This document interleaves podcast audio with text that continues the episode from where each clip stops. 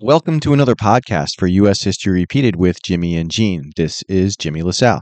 Today we will be discussing the Mount Rushmore Project. We have a recorded interview between our resident history expert, Jeananne Xenakis, and our guest, Matt Sweigart, an interpretive ranger at Mount Rushmore. You will be interested to know that the way Mount Rushmore finished was not the way the project was initially imagined. There were discussions of other historical figures being carved prior to the four presidents you see today. I know what you're thinking. Who could they possibly have put on here?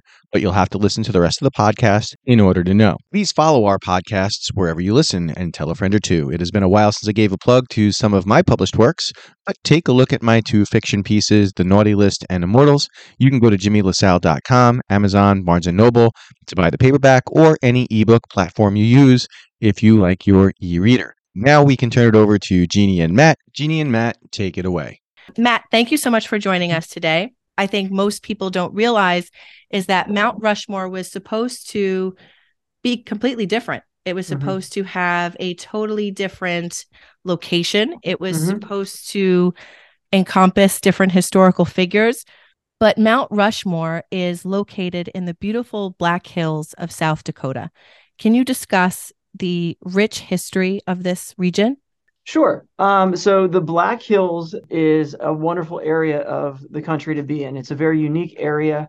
Um, it's got a lot of diversity in it. It has started, you know, millions and millions of years ago with um, just basic uplift of the earth, um, and basically just grew into to what it to what it is. Uh, we can look back at the the Black Hills in several different ways. We can look at it with the the diverse environment that we have in the Black Hills here, uh, with our plants and our wildlife. We have lots of different kinds of trees, primarily ponderosa pines, uh, quaking aspen, spruce, lots of different grasses, wild wild flowers, uh, and things like that. In regards to the the basic history of the Black Hills, again, there there are lots of different things that are involved with it. Um, we can look at the the Native American aspect, where looking at different sources, Native Americans have been in the area for hundreds of, of years and had a, an influence here, uh, especially with the Lakota. Um, and this area is very influential to them, very sacred to them. In the area of Wind Cave is one of their emergence stories where Mm. they believe that they um, came from the uh, came from within the earth and with them and the bison and came to be on on the earth. Um, we can look at it through the aspect of how the Black Hills came to be as a tourist area. Back in the in 1873, General Custer came through the area on an expedition to because there were rumors about what um, how good the Black Hills were and what potential it had. And Custer, with his large expedition, um, ended up finding some gold in the area. And when that discovery came about, that led to a gold rush. And several years later, in 1875, 1875, uh, we had a gold rush in the area that started, and Custer, Hill City, and Deadwood um, all began to grow um, exponentially because we had very few people out this way. And then by 1876, we had almost 10,000 people that were part of that gold rush, mining and seeking gold. And then from that, the tourism began, and the Black Hills just started to expand and became a, a, the great area that it is today. And then eventually we ended up having Mount Rushmore. Okay, so now I do want to take the opportunity to talk a bit more about the history of the Black Hills and how the land came under the control of the U.S. government. The area is considered sacred land by the Lakota Sioux, the original residents of the Black Hills region, who were displaced by white settlers and gold miners in the late 19th century. The Lakotas were originally from the Mississippi region but moved due to various tribal wars. The Lakotas moved to the Black Hills, or Paha Sapa, after their defeat of the Cheyenne. As settlers headed west in great numbers in the mid 1800s, violence erupted in the area between the tribes who had called the land home for centuries and new settlers looking to stake claim to the land. Wars throughout the 1860s and 70s led the U.S. Congress to analyze the current situation with a variety of tribes in the West. The result was the Treaty of Fort Laramie. In it, the Great Sioux Reservation was established, which included the Black Hills. While native tribes lost considerable amounts of territories, these lands were considered Indian territory. That is until miners found gold on the land in 1874. In 1876, with the Battle of Little Bighorn, or sometimes more commonly known as Custer's Last Stand, which, by the way, does anybody know what General Custer's last words were? Where the heck did all these Indians come from? I'm just kidding. Gina's going to kill me for putting this in there, but this is what you get when she can't talk, and I am allowed to ad lib. During the Battle of Little Bighorn, the territory was being fought all over again. While the Sioux defeated the U.S. forces, the Black Hills territory was still lost. The U.S. government's refusal to send rations to the reservations unless the Black Hills were ceded to the U.S. government left the tribes no choice but to relinquish the lands. As of 1877, the U.S. government owned the Black Hills. Up to this very moment, the Sioux maintain that the Black Hills still belong to them. The U.S. Supreme Court agreed in the 1980s and ordered the U.S. government to pay the tribes $1 billion. The Sioux have refused payment and instead want their lands returned. It is important to understand the debate over this land ownership and why the monument is considered controversial by some groups. The Lakota call the Black Hills of South Dakota the heart of everything that is. And with that, we will turn it back over to Jean and Matt. When it came time to develop the area mm-hmm. and and to create a monument of sorts, the original plan was to sculpt an area referred to as the Needles and to sculpt the Needles into the shape of historic Western heroes, um, including Native American figures. Mm-hmm. Can you discuss what the original plan was and ultimately why they decided to change it? Sure, absolutely. So the original plan was by a, a, man by the name of Doane Robinson, and Doane Robinson was the state historian of, of South Dakota. And what it simply boiled down to was tourism. Doane Robinson wanted to get people to come out to the Black Hills, uh, to come out to South Dakota, and wanted tourists to come to the area. So, with that in mind, he his original plan was to have people of Western importance carved into the needles. And the needles are geological features that protrude out of the ground and they are uh, we have a segment in Custer State Park that is called the Needles Highway, and you get to see a lot of those uh, giant spires that stick out of the ground. And in those spires, he wanted to have people like Lewis and Clark, Red Cloud, Sacagawea, um, Buffalo Bill Cody, John C. Fremont, Jedediah Smith, people like that. He wanted those individuals commemorated and carved into those needles. Um, and the idea was to have them carved in in the 360 degree aspect. And so that was his original plan. And then once Gutzon Borglum comes on board with things, he's going to make the realization that those needles and those spires are too thin. And mm. so he basically decides that he needs to find an area or location that is going to be a lot thicker and more conducive to what he wants to do. And so he basically goes on a three week long journey. And after that, at the very end of that three week journey, he finds what has come to be known as Mount Rushmore.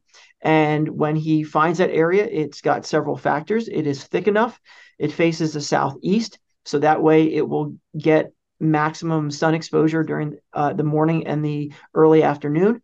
And then he makes a decision that he wants to do patriotic individuals. And so throughout a process, um, he chooses George Washington, Thomas Jefferson, Abraham Lincoln, and Theodore Roosevelt to be his carvings. Yeah. So you you mentioned the creator and sculptor of Mount Rushmore, Gutzon Borglum. And I also, you know, for our listeners, just to know that Mount Rushmore was not his only work. He has a piece on display mm-hmm. at the Met, at the Metropolitan Museum of Art, right here in yes. New York City. And his bust of Abraham Lincoln is on display in the Capitol building in Washington, mm-hmm. D.C. So Mount Rushmore, not his only piece of work. Mm-hmm. He dies in 1941, and his son Lincoln finishes the monument. But I would like to, to know a little bit more about Borglum, why he was drawn to this particular project. And I know that you know, he chooses these four historical figures as kind of a basis to to explain or to show the 1st mm-hmm. 150 years mm-hmm. of the history of of the country of the United States. So Borglum, the he was drawn to this project uh, absolutely. So he initially was working down um, on Stone Mountain down in Georgia. And through a series of events, he ends up getting fired from that project. And while he was working on that project, he had been contacted by Doane Robinson to come up and look at this projected idea. And so basically, what happens is that he realizes the potential of, for lack of better words, a monumental piece of art to be done. And he sees this as a challenge and he likes that. He likes the idea that I can do something big, something patriotic, something that's going to showcase patriotism in the United States and, and he likes that idea. He decides that he's he's going to come on board once he things don't work out at Stone Mountain. Again, his initial plan was to have presidents, but initially there uh, one of his early sketches was George Washington in in the needles like in 360 and then eventually it's going to be Washington and Jefferson. And then once the the realization that the needles will not work and he decides to to find a new location and finds what becomes known as Mount Rushmore he decides on Washington because Washington represents the birth of the country. Jefferson for the Declaration of Independence and the expansion of the country with the Louisiana Purchase. Abraham Lincoln because of him keeping the Union together during the Civil War and also with the Emancipation Proclamation. And then finally, Roosevelt, because Roosevelt helped to develop the country. He helped to complete what he said was Columbus's dream to be able to cross from to get from Atlantic to the Pacific and continue trade and getting the Panama Canal built and getting that process started and completed eventually. And so those are the four individuals that he chose. Now in regards to changing over time and those kinds of things. There were different versions. And like I said before, it started out with Washington and Washington and Jefferson. And what it really boiled down to was the fact that Gutzon Borglum had to essentially listen and read the mountain. And there were nine versions of, or nine alter, or nine different kinds of changes that were made to the process. And it was different factors. And most of that was the fact that you had to listen to what the mountain said. And if the mountain said somebody could be in this location, then they, then they could be there. And and there were different factors that played in that changed the the outcome and the look of Mount Rushmore throughout the 14 year building process. It's very interesting that you say that because even the famous Italian sculptor Michelangelo, you know, mm-hmm. he's of course famous for painting the Sistine Chapel, but he was also a sculptor. He did not consider himself a painter, but right. he, it was said that he would touch the marble and the marble would tell him what was inside of it. So it's very right. interesting that you said that, that they had to listen to the mountain. Mm-hmm. When it comes to the order, I, I'm curious if there was a reasoning as to why Lincoln is after Teddy Roosevelt. I know Lincoln's head was finished before Teddy Roosevelt's, right? But why is it Washington, uh, Jefferson, mm-hmm. Roosevelt, Lincoln? So um, so a couple of things here. So you said about like the order and that kind of thing. So they were actually uh, sculpted in order of presidency. So Washington was started, and then Jefferson, and then Lincoln, and then Roosevelt. So that the the idea of the placement again was was according to the mountain because originally there was supposed to be Washington. And then to Washington's right, the visitor's left was going to be Thomas Jefferson. And then Lincoln was going to be to Washington's left, the visitor's right of Mount Rushmore. And then there was always the figuring out of, of where and how Roosevelt was going to fit in. I, have seen some other pictures that Borglum drew uh, or had some models made up where it was different orders of the president. But the reason for the final product here at Mount Rushmore is because Jefferson was originally started to Washington's left, and when the visitor is looking at Mount Rushmore, to the left of uh, George Washington.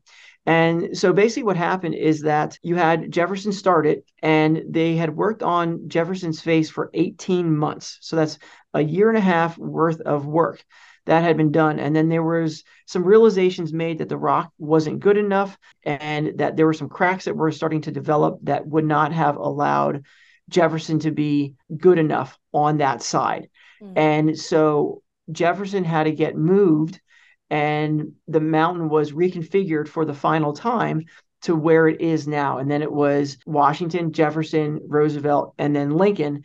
And then Lincoln uh, was put off to this was put on the other side. So there were different variations, and it, again, it, it boiled down to what the mountain allowed them to do. Were there any other historical individuals whose likeness was considered being added to the monument? Uh, yes. So there there always are visitors that talk about who would be nice to see up on Mount Rushmore. And that is part of your experience as you come here. But there was a movement to try to have Susan B. Anthony put on Mount Rushmore, and that was in 1937.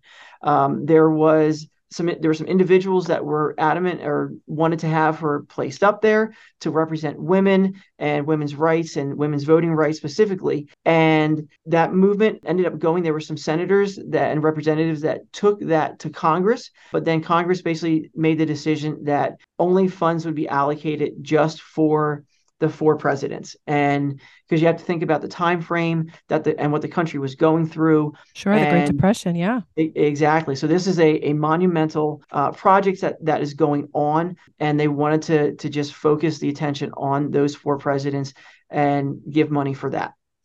I was also reading that there was some talk of adding an entablature in in mm-hmm. the shape of the Louisiana territory and mm-hmm. and within that there was supposed to be the history a condensed history mm-hmm. of the first 150 years and ultimately it was due to the fact that it would be difficult to see right if it was yes, done so exactly right so i mean to cut you off but yeah so the entablature uh, was definitely a large part of it and that goes into the whole final changing around of Mount Rushmore. So again, if we remember that uh, Jefferson was on the other side of Washington, and they had started working and getting ready to get the entablature started. And so there was there were several factors that that led into the entablature not being done because they had done a a nationwide contest to see what the what was going to be on the entablature.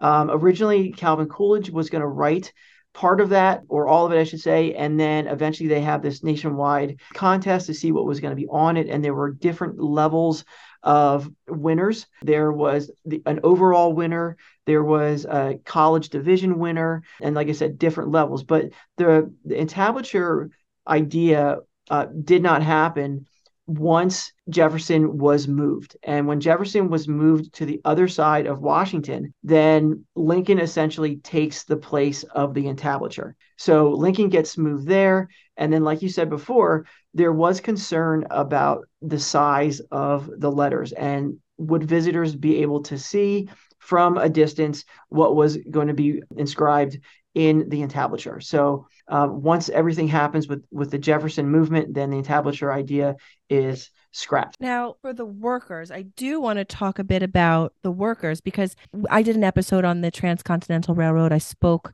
with a number of different historians there, and so interesting because so many people were killed during the mm-hmm. building mm-hmm. of the Transcontinental Railroad. And mm-hmm. here we are, you have men who are digging through mountain and carving mountain, and that one fatality. What were the conditions of the mm-hmm. workers? What types of tools and methods did they use in order to complete this project? What do we know about them? Sure, absolutely. So a lot of the workers were were local guys, local men and women that came from the area and you know, like we said before, it's the Great Depression. They needed a job and they they basically they did their job and they did it well. And so in regards to like you said uh, about no one dying in the, the building process. And that is always a an, an, interesting question that we do get from visitors here at mount rushmore.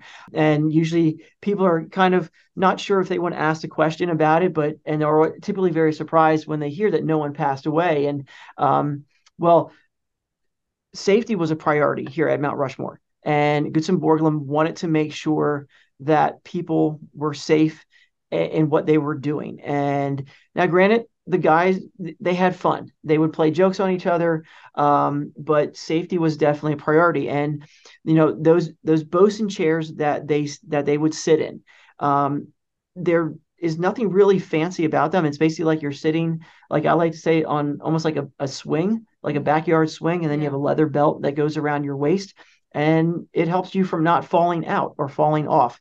Um, but in regards to uh, their working conditions, I mean, it varied. Um, we have some extreme weather here in the Black Hills. Um, there were days that were extremely cold when they were working. Typically, the workers, if it was below 10 degrees above zero, they wouldn't work. There were days when it was extremely hot at Mount Rushmore. Uh, it, like, for an example, in 1936, it was one of the hottest days on records in the Black Hills, and it was 110 degrees in the shade. And it got to the point where uh, some of the granite was was too hot to even touch. Wow. Um, but one of the neat little side stories of that is that is actually one of the summers where they got the most work done when it was that hot out. Um, so there were conditions that were like that. The workers had to climb up stairs every day they were 506 stairs with 41 platforms that they had to go up every single day. And that's when they would start their job. They started their job when they got to the top and not at the bottom. After climbing 506 it, stairs. Exactly. After climbing 506 stairs. And it's interesting. That's some of the fun parts about, you know, learning things here at Mount Rushmore. Um, it took workers anywhere from you know 15 to 30 minutes to get up those stairs. The fastest worker got up he was late to work one day and got up there in just over four minutes. So just kind of fun little things there. But they kind of you said about the tools and and the processes and those kinds of things. So the, again, they used the, the bosun chair when they were coming over uh, over the side of the mountain. They had winch houses up top that would lower them over the mountain. Um, when they got to the point where they could build scaffolding, they would build scaffolding on and around the faces so that way they could do the work. Some of their tools they used jackhammers different size jackhammers anywhere some of them weighed anywhere from 40 to 80 pounds. So imagine using that and then there would be a chain that would connect from the bosun chair to the jackhammer but they were still using that jackhammer every uh, virtually every single day. They used simple tools like hammers and chisels. They used uh, things called a, a, a hand facer, which we lovingly call the bumper tool because that would get Mount Rushmore smooth because the faces of Mount Rushmore are as smooth as concrete that you walk on. They use dynamite. 90% of Mount Rushmore has been carved with dynamite. And then they use different processes and things like that to get to where we get to see our our faces. Now, like I said, some of those conditions they had cold days, you had hot days. It can be extremely windy here. We can get storms that come over and just unleash torrents of rain, or we can have days where we have storms that are coming in and the mountain just pushes them to the side and we have clear blue skies. Now, in regards to some of the other conditions, you know, some of them did wear respirators, some of them did wear some kinds of hearing protection, some of them uh, might have used cotton balls in their ears. It just depended on what their their personal preferences is or per- preferences were.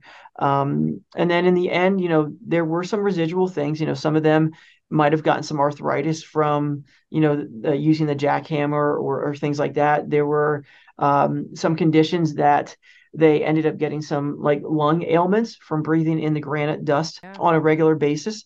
So there was some cur- concern there. But again, you know, um, safety was a priority at Mount Rushmore, and you know our workers were safe, and that was definitely an you know a, a wonderful achievement for that time. There was a want to create almost a hall of records of sort that yes. would also be built in Mount Rushmore. Now I know that mm-hmm. there's that vault, but mm-hmm. is is there these secret rooms that people talk about in Mount Rushmore?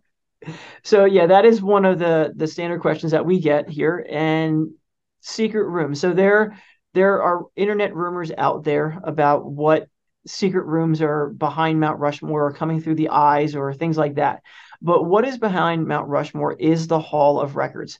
And that is basically located between Lincoln and Roosevelt. If you can imagine, you have the faces and then you have a it kind of the mount in the back kind of goes down a little bit and then there's a small flat surface and then another mound of rock behind the presidents.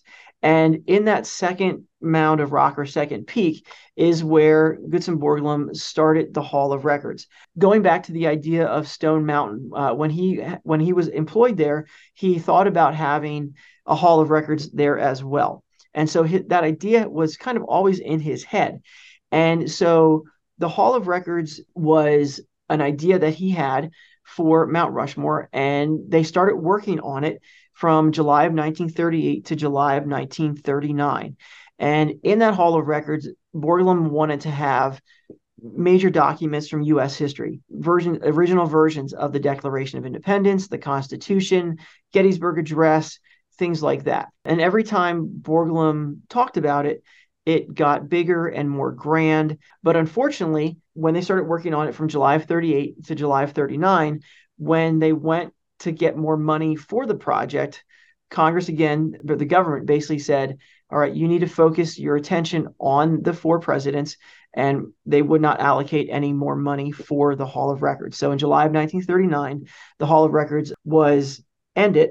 Um, so what we have right now is basically like a, a vault almost. Um, essentially, it's a, a doorway, doorway about 12 or 14 feet wide, about 20 feet tall, goes back about 70 feet. And that's basically what we have right now. When somebody comes to visit Mount Rushmore, what should they expect to see? So it depends. Uh, it depends on what time of year that you come to Mount Rushmore. There's a lot to see. I mean, for what we have, like for an example, as, as we're doing our recording right now, it's we're getting a little bit of snow outside and it's foggy out. There are days when it's absolutely beautiful blue sky and when the, the sun is shining on those faces, it is beautiful. I, every day is beautiful at Mount Rushmore, in my opinion, honestly. There's lots of things that you can do here. In the wintertime, to be honest, you know, it's a lot slower season.